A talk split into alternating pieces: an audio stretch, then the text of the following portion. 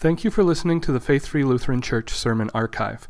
Today's sermon for Trinity Sunday, May 30th, 2021, is preached by Pastor Jason Goodham.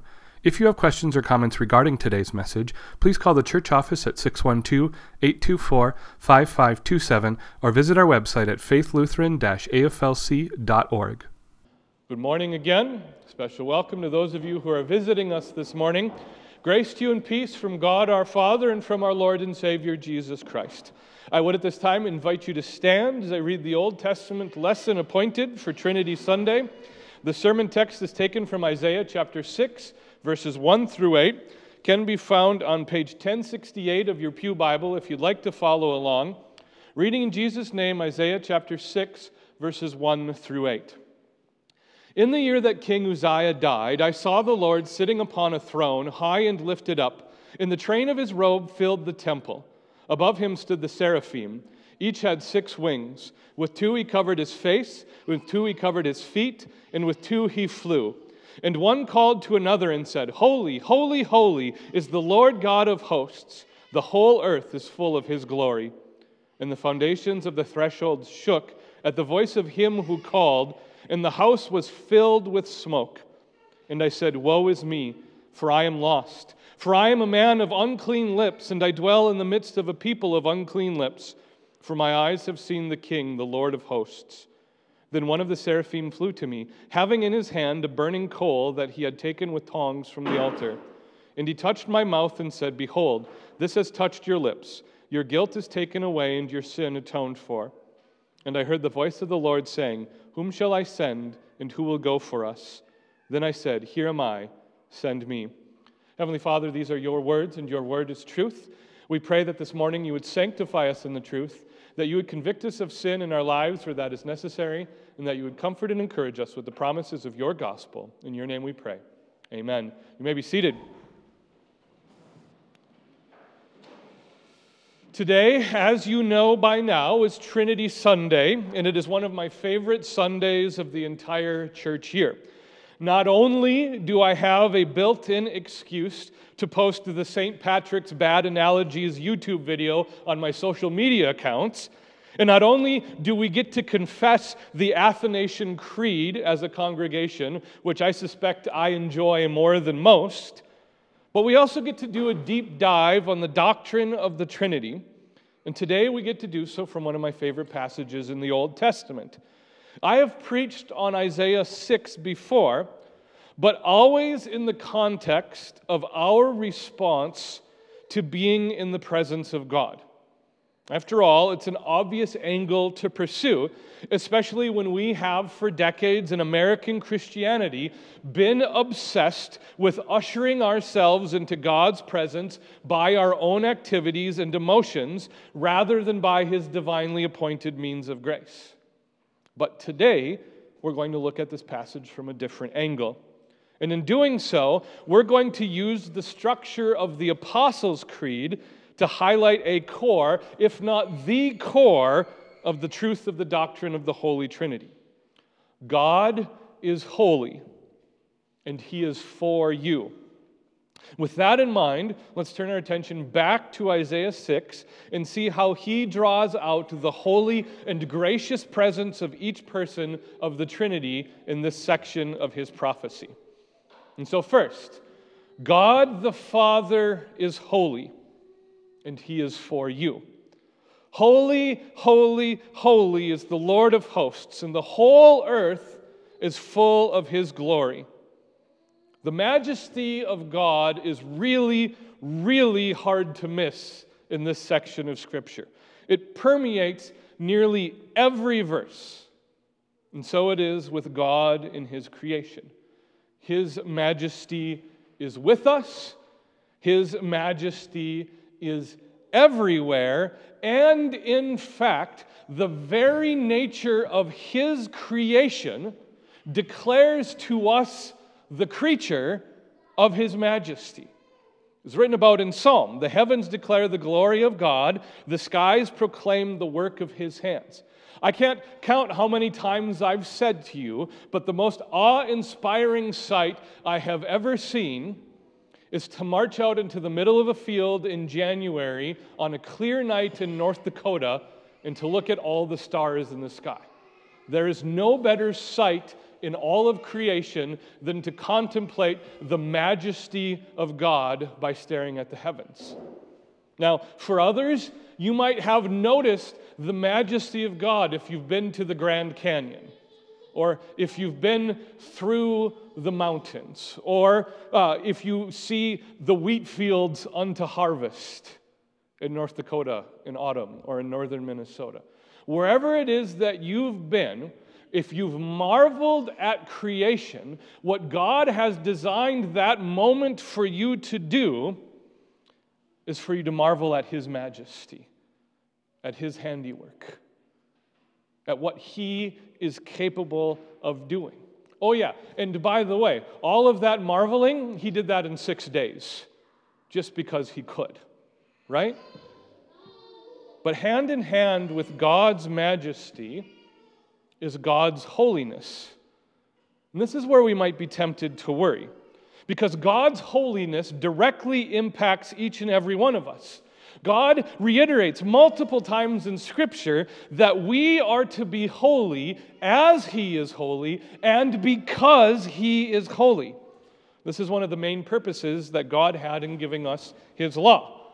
The law tells us how to be holy in the ways that God is holy. And here's the problem for each one of us that doesn't keep the law, and that happens to be each one of us, by God's own declaration, we are not holy. So, how can God's holiness be good news for us? How can we see God's gracious and merciful presence in our life when we're terrified by His holiness and His majesty. Well, it all comes down to the very fact that the nature of God is not intimidation, the nature of God is not wrath, the nature of God is grace and mercy. And we begin to see this. It's not completed. We begin to see this in our confession every week of the Apostles' Creed. I believe in God the Father, maker of heaven and earth. Everything we confess in the creed is good news, which means creation and the majesty of creation is good news for us. He is gracious to his children by providing for their needs on a day to day basis. Every good thing you have right now, every single good thing comes from the hand of a gracious and merciful Creator who gives it to you. You don't earn it, you don't go out and find it. You aren't the fulfillment of that not so biblical prophecy God helps those who help themselves. Every single good thing, including your next breath, is a gift from God. And in that, even his divinely ordained law, which condemns you in your sin, is a gracious thing that he has given to you. Because it's God's law that, in identifying your sin, drives you to repentance, which leads us to the second person of the Trinity. God's Son is holy, and he is for you. Holy, holy, holy is the Lord of hosts. The whole earth is full of his glory. Now, you might be tempted at this point to ask me where we see Jesus in Isaiah's vision in chapter 6. And I wouldn't blame you for such a question. But there are two additional clues behind the threefold proclamation of God's holiness that point us to Jesus' presence. First, in Isaiah's vision, he sees the physical presence of God. The very fact that Isaiah literally saw the Lord should leave us with some questions. Jesus himself teaches us that God is spirit, and those who worship him must worship him in spirit and in truth. Now, while we can grant Isaiah some artistic license in describing this heavenly vision, we also have to acknowledge that Jesus is, in fact, the image of the invisible God. It is entirely theologically consistent here to believe and confess that the person Isaiah saw seated on the throne was actually the pre incarnate Christ. But beyond this, and more importantly for us, we know that Christ is present here in Isaiah's vision because of God's redeeming love that is demonstrated and poured out on Isaiah. Isaiah says, Woe to me, for I am lost, for I am a man of unclean lips, and I dwell in the midst of a people of unclean lips, for my eyes have seen the King, the Lord of hosts. When one of, then one of the seraphim flew to me, having in his hand a burning coal that he had taken with tongs from the altar. And he touched my mouth and said, Behold, this has touched your lips. Your guilt is taken away, and your sin atoned for. Consider what has happened here. Isaiah, upon being in the presence of Almighty God, his response isn't to cheer his response isn't to raise his hands in praise. His response is to be absolutely terrified because he's a sinner. And the sin that Isaiah confesses is the least significant sin you can possibly conceive of, at least when we think about our present day culture. Isaiah doesn't talk about his awful character. He doesn't talk about that one time in school he pushed his friend off the chair and dumped his lunch over him. He doesn't talk about any of the awful things he's done. What Isaiah talks about is that I am a man of unclean lips. Think about that. Every wayward and wasted word you've ever let escape your lips this is what comes to Isaiah's mind as he stands before God. The very least and most insignificant of what we consider to be a sin is the thing that Isaiah is worried about because God is holy. And perhaps there is no better way for us to identify our unholiness than to consider what we talk about and how we talk about it. And so what happens is Isaiah confesses his sin. And God sends a messenger to forgive his sins. God sends someone to deliver God's message of grace and mercy. That's exactly what's happening to you today. The messenger ultimately that God sends to you to proclaim God's forgiveness is Jesus Christ, who comes and forgives you and cleanses you from all your sins because he died on the cross in your place. But ever since that moment 2,000 years ago, the messenger that God sends to you is your pastor to deliver to you the completed work of Christ on the cross. And this is exactly here in Isaiah where we see Jesus' role in the divine Trinity. When the guilt of Isaiah's sins is taken away, and when the sins themselves are atoned for, it is the blood of Christ that is doing the work. An angel may have flown from the presence of God and delivered a blazing hot coal to Isaiah's lips but it is the blood of Christ doing the work. A pastor may have just proclaimed over each and every one of you the absolution, but it is the blood of Christ doing the work.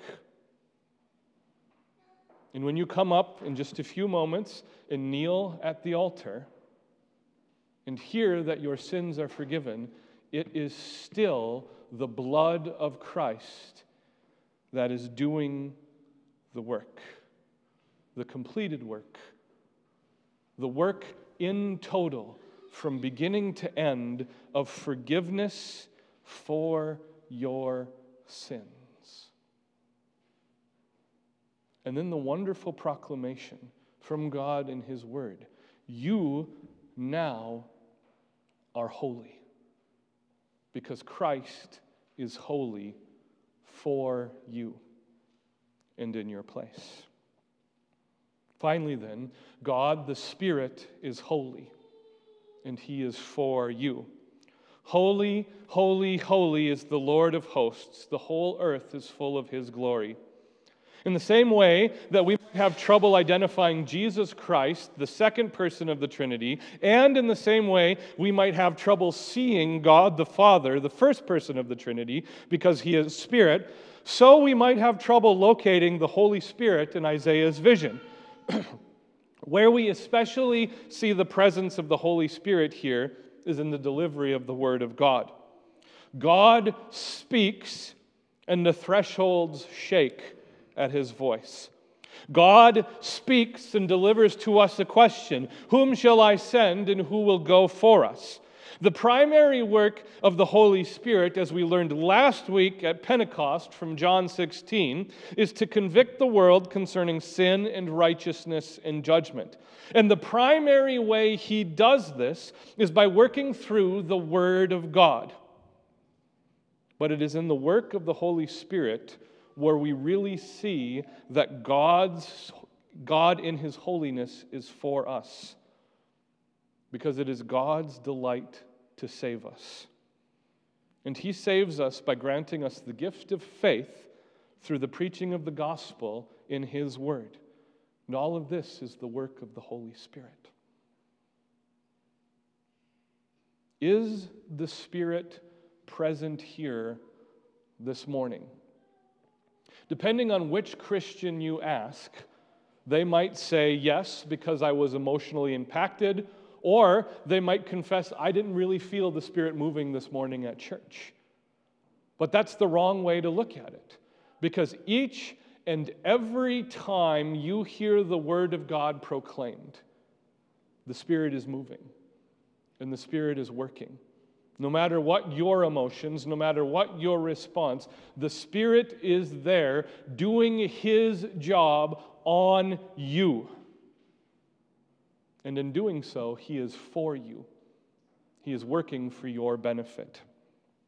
The great and glorious truth about God's identity and about His activity is that God is holy and He is for you. And it is in this great and glorious reality that we find the call of Isaiah connected to our individual lives. Not everyone here is called to be a prophet. Not everyone here is going to be sent to the nations with God's message. But each and every one of us is called to be God's representative as we love our neighbors.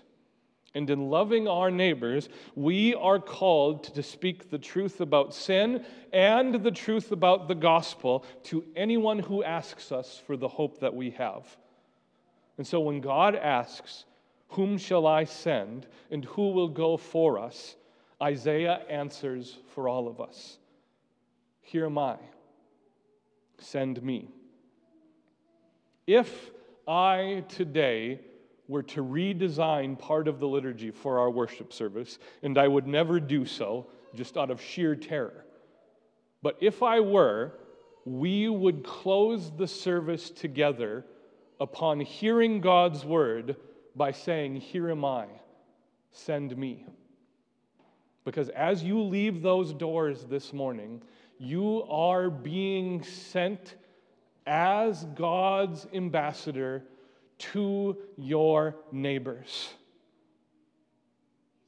And every single neighbor you love is an opportunity to, for God to work through you for His glory.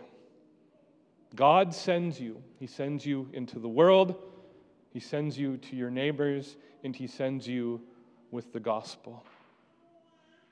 This is tremendous news because the God of the universe and the God who died for your sins, and the God who each and every week speaks his word to you, is a God who is for you. And so you go with him into a world that is desperate to hear that same message you've received today. Amen. And now may the peace of God, which surpasses all understanding, guard your hearts and your minds in Christ Jesus our Lord. Amen.